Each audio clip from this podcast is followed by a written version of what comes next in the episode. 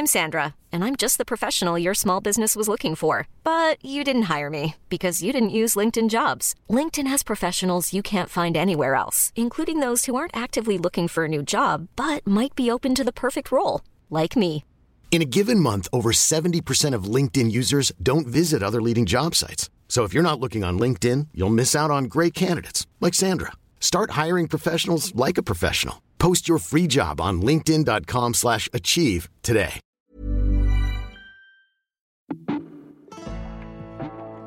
Hello and welcome to another episode of the Andy Rowe Show. We've all been going through lockdown and that takes a toll on our mental health, so we thought it would be a good idea to release our episode with psychotherapist, the best-selling author Sarah Crosby. Sarah exploded on Instagram under the handle The Mind Geek after she started creating and posting mental health content with the aim to make mental health information accessible and interesting. And if you're looking for a book slammed with tips and tricks to help with your mental well-being, her book, 5 Minute Therapy, is out now and it is really good. Anyone I've recommended it to so far has loved it. And in this episode, Sarah is going to share some of those methods, some of those tips and tricks. I Hope you enjoy the episode. Joining me now is a leading psychotherapist. She's the author of a brand new book called Five Minute Therapy. You may have seen her on Instagram going under the handle of The Mind Geek. Sarah Crosby, thanks for coming on the show. Thank you for inviting me. It's good to be here. It's perfect timing because like, there's so many of us that are struggling with lockdown at the moment. Mm, there's there's a lot uh, of anxiety in the air at the moment. So, yeah, uh, the reaching out for mental health support is is definitely there right now. Yeah, I bet you're busy. I've got a pretty good situation. I, I'm, you know, there's just two of us living here.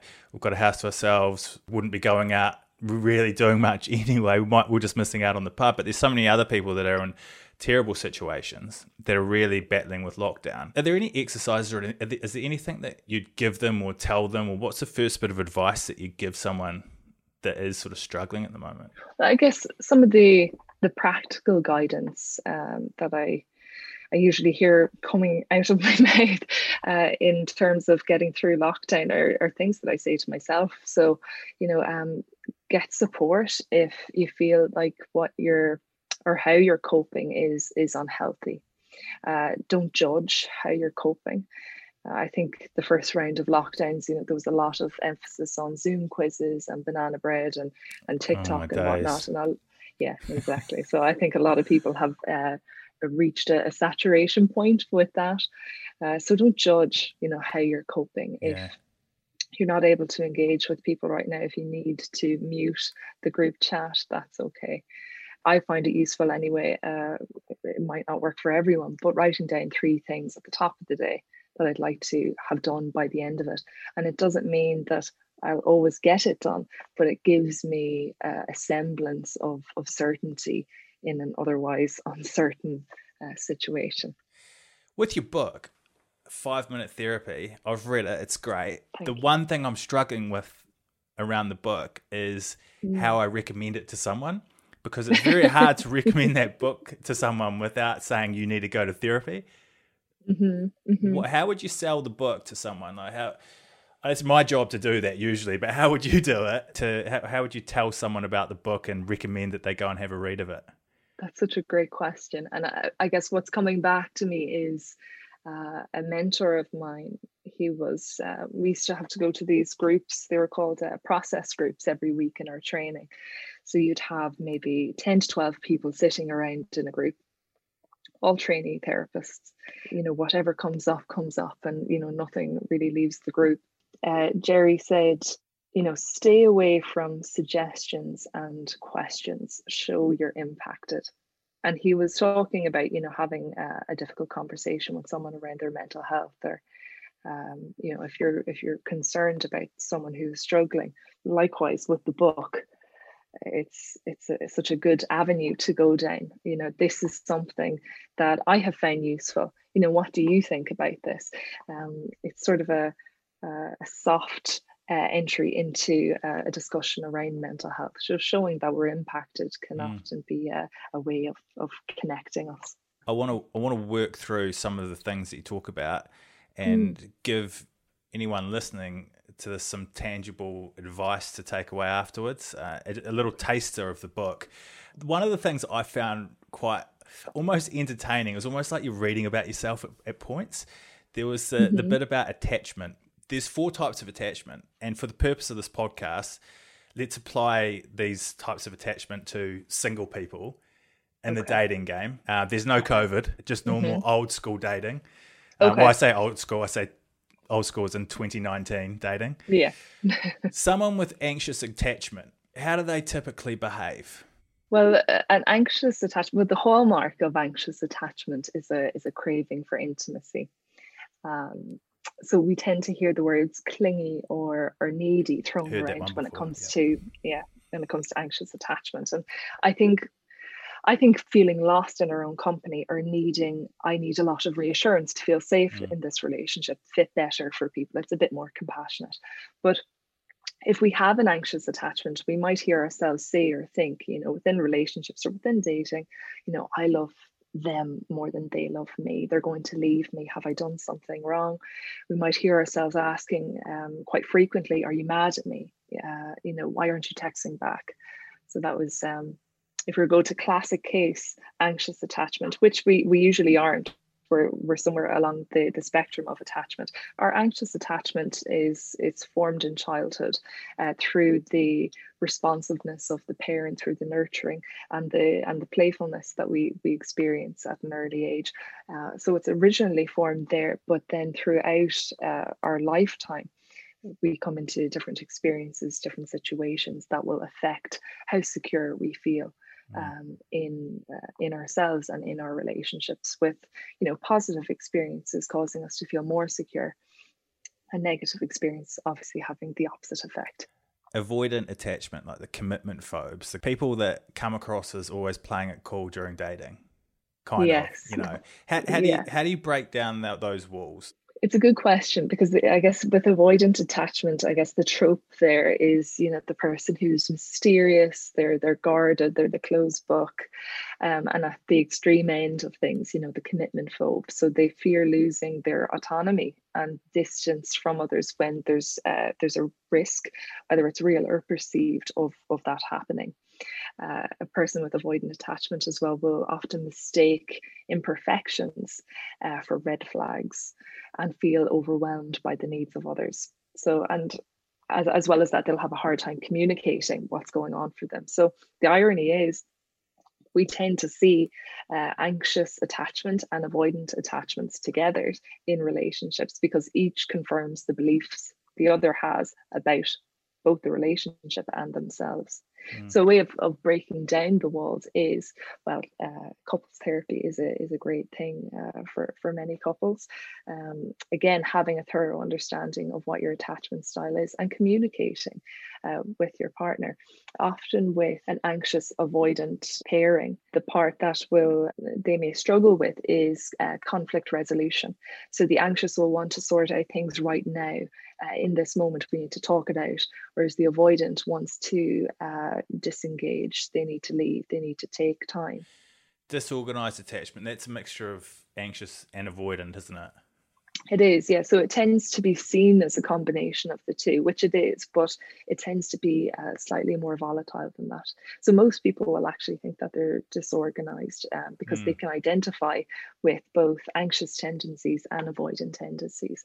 But uh, it's usually not the case. We will display traits of all of the attachment styles, uh, but we'll always have a, a predominant uh, style. And disorganized attachment tends to be uh, a result of early trauma.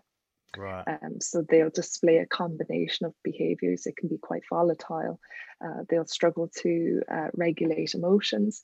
And if we have uh, a disorganized attachment, we'll often have an unsteady sense of self and we'll, we'll deeply desire intimacy, but we'll find it difficult to trust others. We'll find it difficult to rely on others. If you were to get past the attachment barrier and secure a date, advice you often get is just be yourself. Mm-hmm. How do you be yourself? It's quite a general kind of a comment, yeah. a bit of advice to give someone.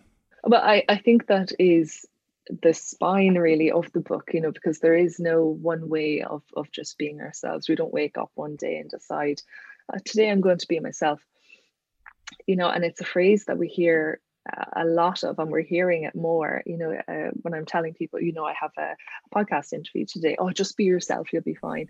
You know, so we hear it in in meetings, interviews, and in uh, date settings, and it'll irk many of us, particularly if we do struggle with our sense of self, and we may do if you know uh, in childhood our individuality um, or our self-expression weren't encouraged if uh, we've experienced uh, abandonment, if we're subjected to bullying, or we don't fit the mold exactly of, of what society wants of us.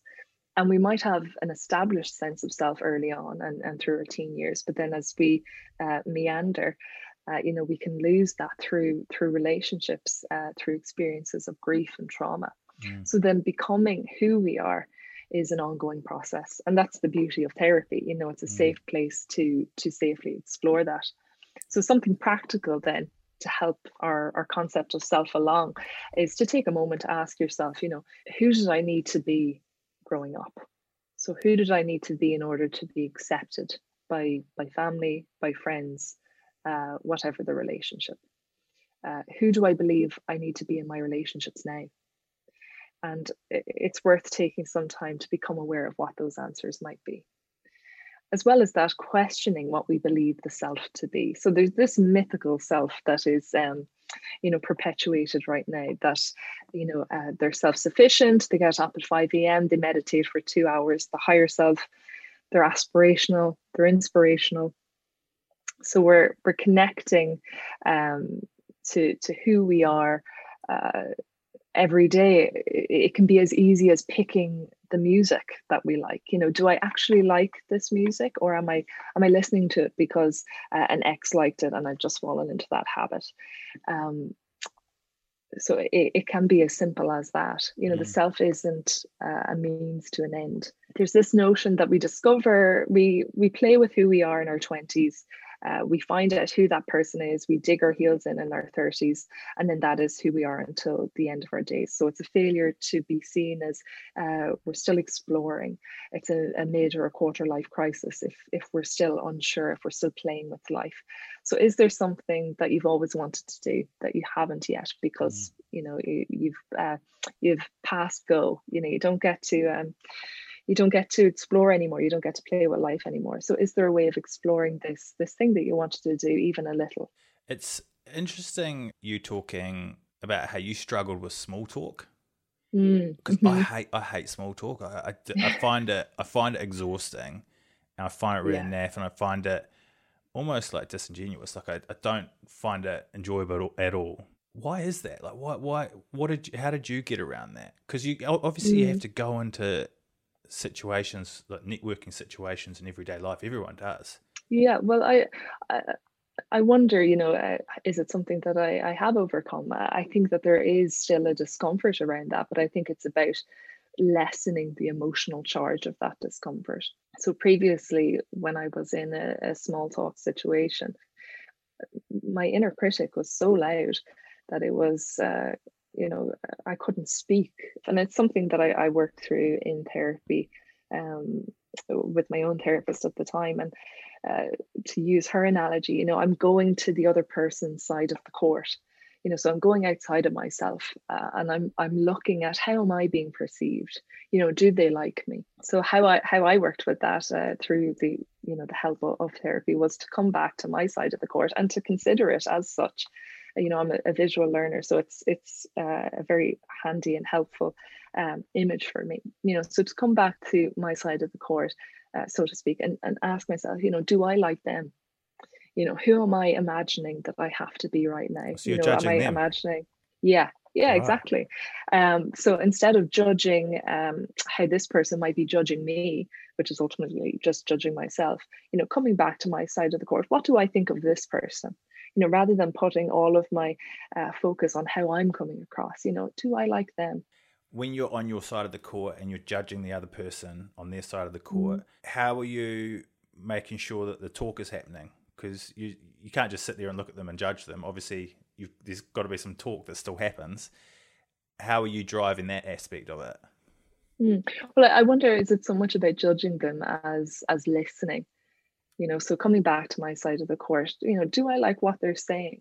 What is it that they're talking about? You know reminding myself that there is a conversation happening and always connecting to the breath. You know there, if there's and that can sound a bit um a bit woolly or a bit glib um, but when we're in our head so much you know we're we're uh, neglecting what's happening in our body which is usually anxiety uh, that we're trying to distract ourselves from. So remembering that you know we have a, a body that's below the neck mm. and uh, and connecting with that you know can i feel my feet on the floor? Can i listen to what is being said? Because this is one piece of me. You know the inner critic is that one part of us that is uh, hogging the mic, as I as I say in the book. You know, we're we're multifaceted. There's so many parts of who we are, and this is one piece that is, you know, uh, hogging the limelight. Um, so can I can I take a moment to to reconnect and remind myself that this is just one voice um, out of, of, all of the the pieces that exist within me. I recently interviewed a, a young lady called Mollie Hughes. I'm not sure if you've heard of her. Um, absolute legend. Okay. She, uh, youngest woman to climb both sides of Mount Everest, the youngest female to ski solo to the South Pole. While she was there, while wow. she was on the South Pole, she got into a situation where there was an eight day blizzard. So she, all she could see in front of her was a complete whiteout. All she could see in front of her was her compass for eight days. And there's no no one else to talk to. One of the things she did was positive affirmations, and she'd scream mm. them out to herself really loud, and and she said that they worked. You talk about it, and you talk about there being science behind that. Are you able mm-hmm. to tell me about that? I, I recall uh, writing a, a, piece around affirmations for skeptics because when we hear the word affirmation, it can it's tied to a lot of uh, different concepts right now. You know it, it's taking on many different meanings you know uh, it's tied to the secret to manifesting uh, to if we believe something deep enough it'll come to fruition.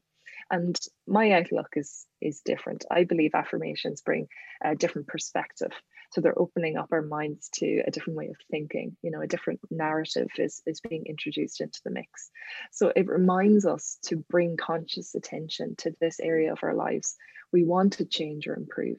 So the affirmation is good and and repeating the affirmation is good. Yeah. but it's also important that we're living the affirmation. In the book there's there's a whole list of affirmations. And mm. there was a couple that i pulled out because I think everyone has this issue where they question whether what they're doing in life and whether they're on the right path. Yeah. And by saying I am on the right path out loud, it does feel good. It does feel because yeah. you're constantly thinking, looking at other people's lives. No matter how successful you are, you're always going to be looking and judging other people's lives, right? There's actually actually science behind that about why that makes me feel good, isn't there? There's something incredibly grounding about it, isn't there? Because we can get lost in those anxiety laden thought spirals. And what we're reminding ourselves of is of something certain. You know, it's a it's a self-soothing technique.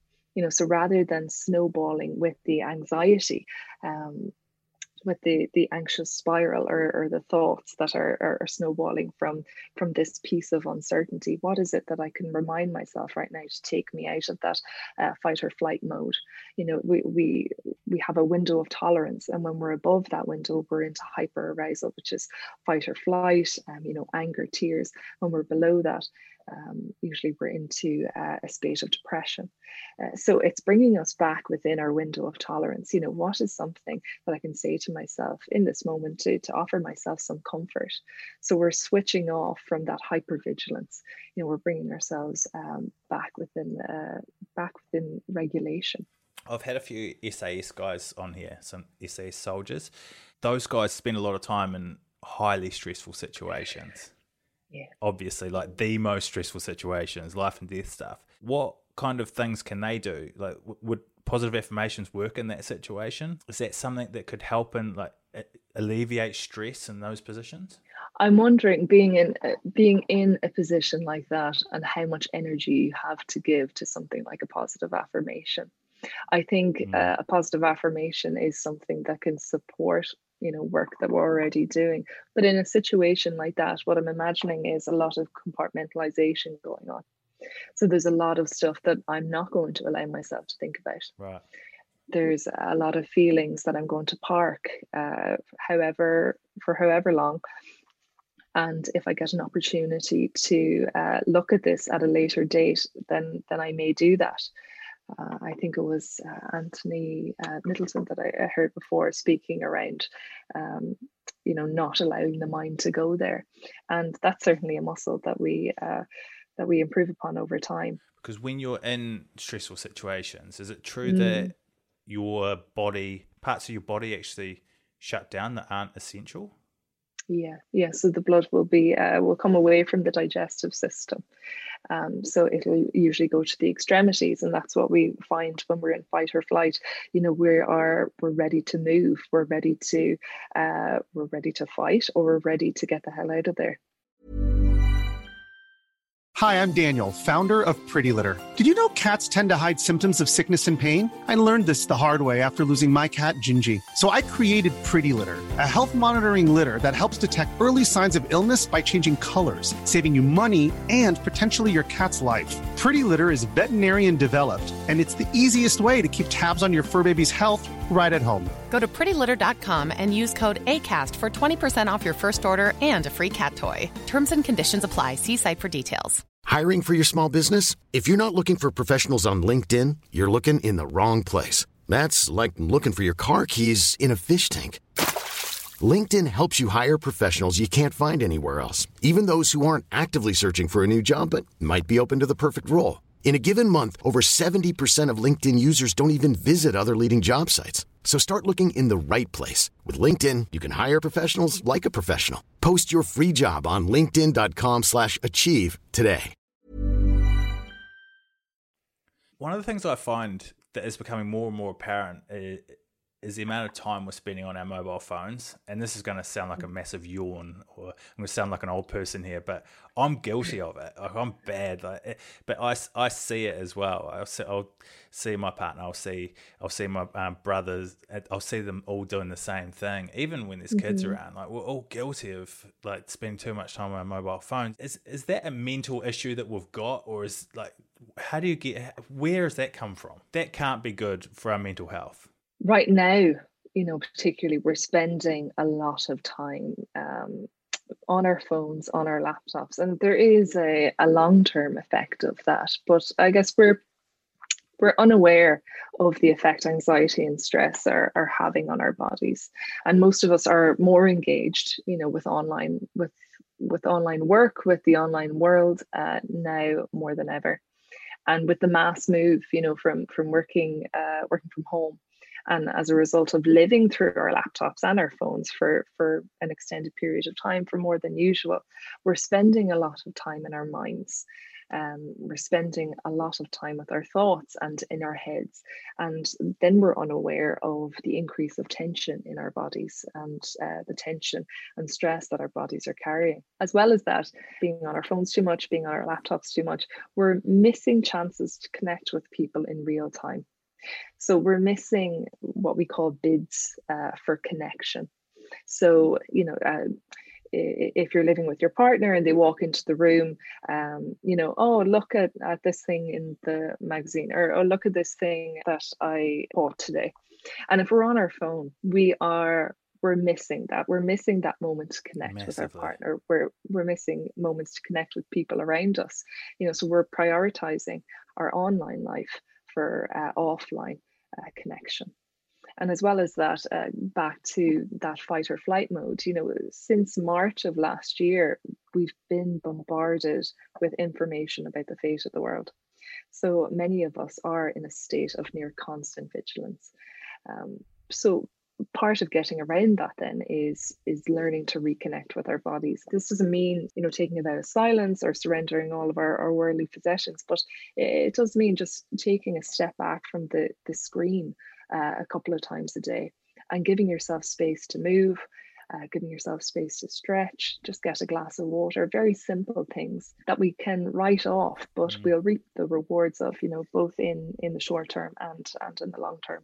During lockdown you can't go out with your mates anyway, but like Mm. usually, even with the best intentions, I might go Monday, Tuesday, Wednesday, Thursday, and I'm saying if someone's asked me what I'm up to on the weekend, I'm having a quiet weekend. I'm not doing anything, and I'll I can stick to that. And it gets to Thursday, I'm still sticking to it. I get a text, "Do you want a beer?" Straight away, I'm like, "Yeah, sweet, let's go." Like I'm, I've got the worst rubber arm ever. you talk about boundaries. How can I put boundaries in place to stop myself going out for a beer, or you know, Yeah. how can I how can I say no to my mates if they're asking me out for a beer? well, it's it's a good question because it doesn't sound like you want to say no. You know, it sounds like you, you want to go for that beer. And I guess boundaries uh, come into play when we actually want to say no, but but we're saying yes because of you know X, Y, and Z. Oh, so it's my Uh, fault. so I think they're your words, not mine. But I, I think you know working with what's stopping you. So often uh, clients will come in to therapy and they'll say, you know, uh, this is what I want to get better at. I know it means having to say, you know, X, Y, and Z, um, but I don't want to do that. So you tell me another way of getting the same result without me having to do something that's uncomfortable. So uh, the interesting thing is uh, we already know the behavior, we already know what it is we need to do, but we're looking for a way of sidestepping that. So I think, um, you know, working with what it is that's stopping you. So, so the word no and, and the ramifications of saying no so and I, I think in terms of boundaries you know one of the main issues that comes up with setting boundaries whether it's with family friends partners whatever the relationship is dealing with boundary guilt so feeling that we can say no because it'll upset someone or they'll be off with us or, or whatever. So it's important to remind ourselves that firstly you know boundaries are about improving the health of our relationship. So you know think about it. If, if we keep keep saying yes you know when we want to say no and one day our friend says no to something that we ask of them we're going to be sitting there with a lot of resentment and a lot Yeah. of, of frustration so Yeah. the the fallout from a no is rarely as bad as you think it will be That leads me into my next question because a lot of people will be in living situations, uh, you know, they'll be in house share situations, so flatmates, that kind of thing. Um, during lockdown, they're spending a lot of time with each other and getting annoyed with their flatmates. You know, someone might not be taking the rubbish out, someone might not be doing their dishes. But instead of saying something about it, you never do because you're scared of that. Uh, you don't want that confrontation but you end up growing resentful. Is that the same thing?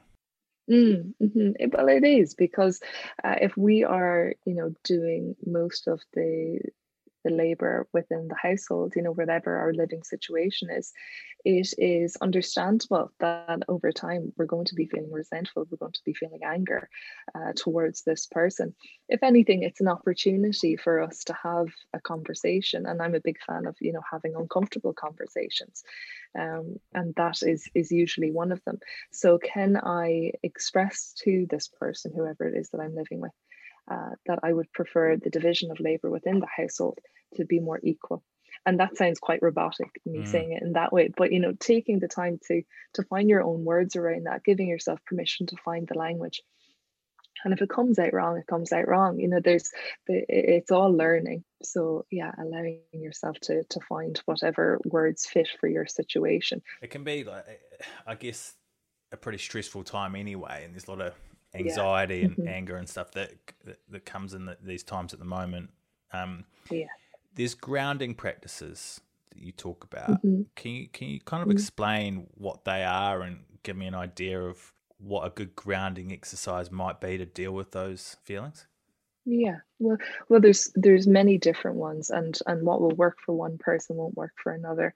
So the the principle around grounding practices is bringing us from the there and then of whatever it is that uh, we might be experiencing. Um, you know, if we're triggered in a certain situation, or if we're feeling uh, a lot of anxiety, you know, it's taking us away from that and and bringing us into the present. So we're not going to the past and we're not going to the future. We're, we're coming into to what is and what we know uh, to be true. So a, a simple grounding practice that uh, we can implement uh, whatever time is the the four four four breath technique.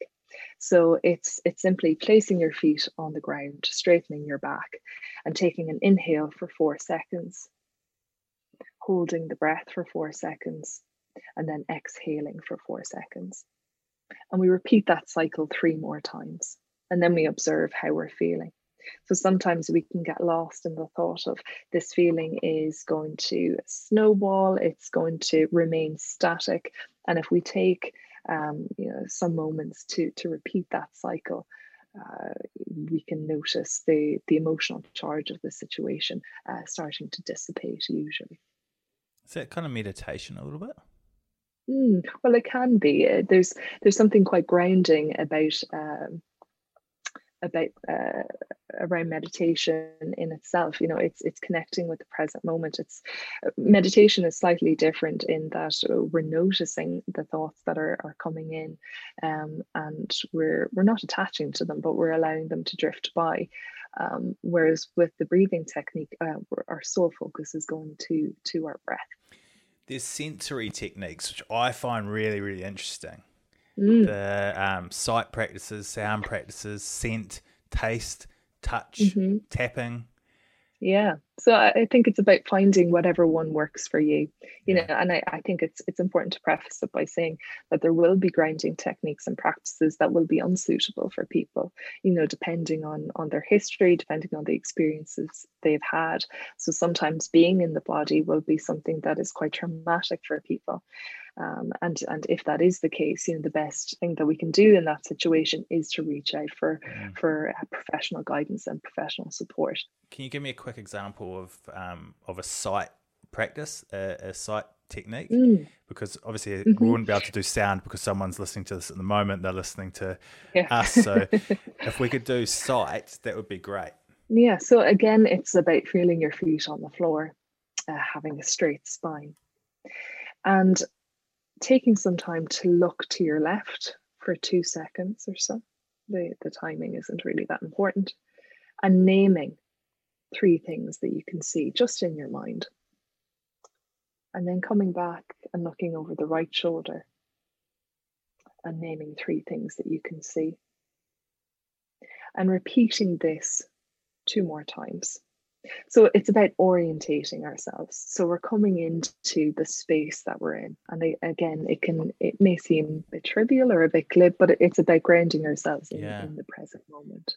Yeah, there's lots of lots of good techniques in, in the book. Um, you know, there's sound, mm. scent, taste, mm. touch, and tapping. I think with the with the taste one, I, I feel like that will be quite useful for when I'm having uh, family dinners to try and uh, mm. uh, try and keep myself calm.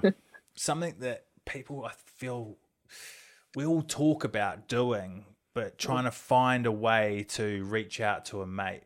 You know, you you if you see someone that is struggling with their mental health, they may be a friend, they may be someone you work with, whatever that is. If you can see they're going through a tough time, it's easier said than done to ask someone if they're okay. What would you say is the best way of going about that?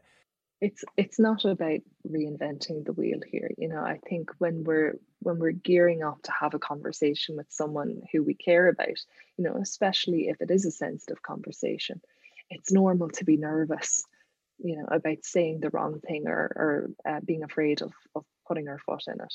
So there's no right or wrong way to go about checking on someone who's having a hard time with their mental health and well-being but it's important that we choose a way that feels comfortable for us as much as possible. So that I guess the first step around that would be to ask, you know, if they want to talk about things with you first. It might be that they don't want to, and that's okay too. You know, maybe um, you're just not the right person for them to talk to, or maybe they're not ready. Um, but you can help them uh, seek additional support that would better suit them, and um, if they're open to hearing it. Guess the, the next step then would be to listen.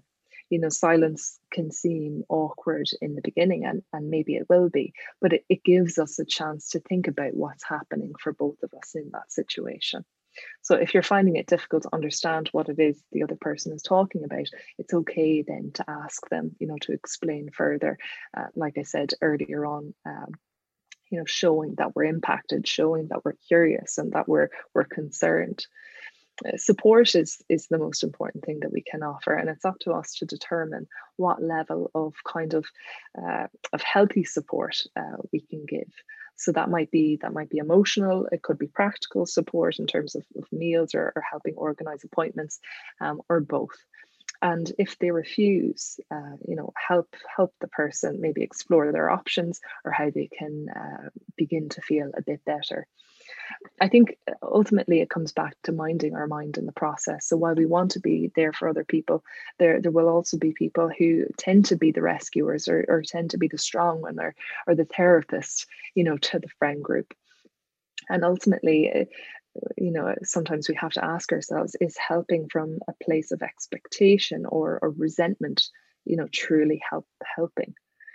Uh, and many of us will need additional support um, in order to keep our own mental health well um, while supporting others. So reaching out, you know, whether it's to a therapist or, or a trusted friend, um, are among the strongest things that we can do to ensure that we're we're offering other people uh, genuine support and minding our own mind in in the process. I just want to finish off with a couple of top tips.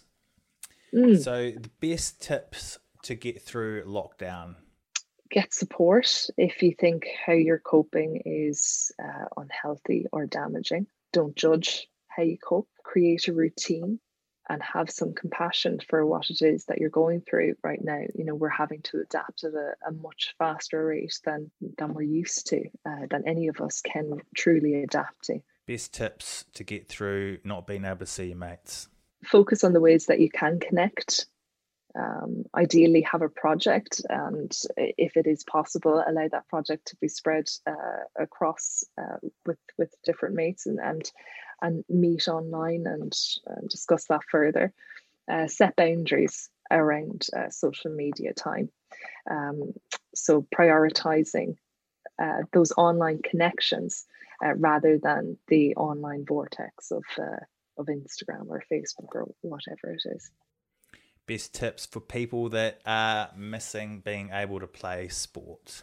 Sport, I think, in itself is, you know, a, a victim of, of COVID nineteen because it's a it's a creative space, you know, for for human expression and and making uh, meaning of our lives. So perhaps now during the absence of of sports we'll appreciate the more meaningful aspects of it when it returns so we we can't change the current state of the world, but we can control, you know, what we do.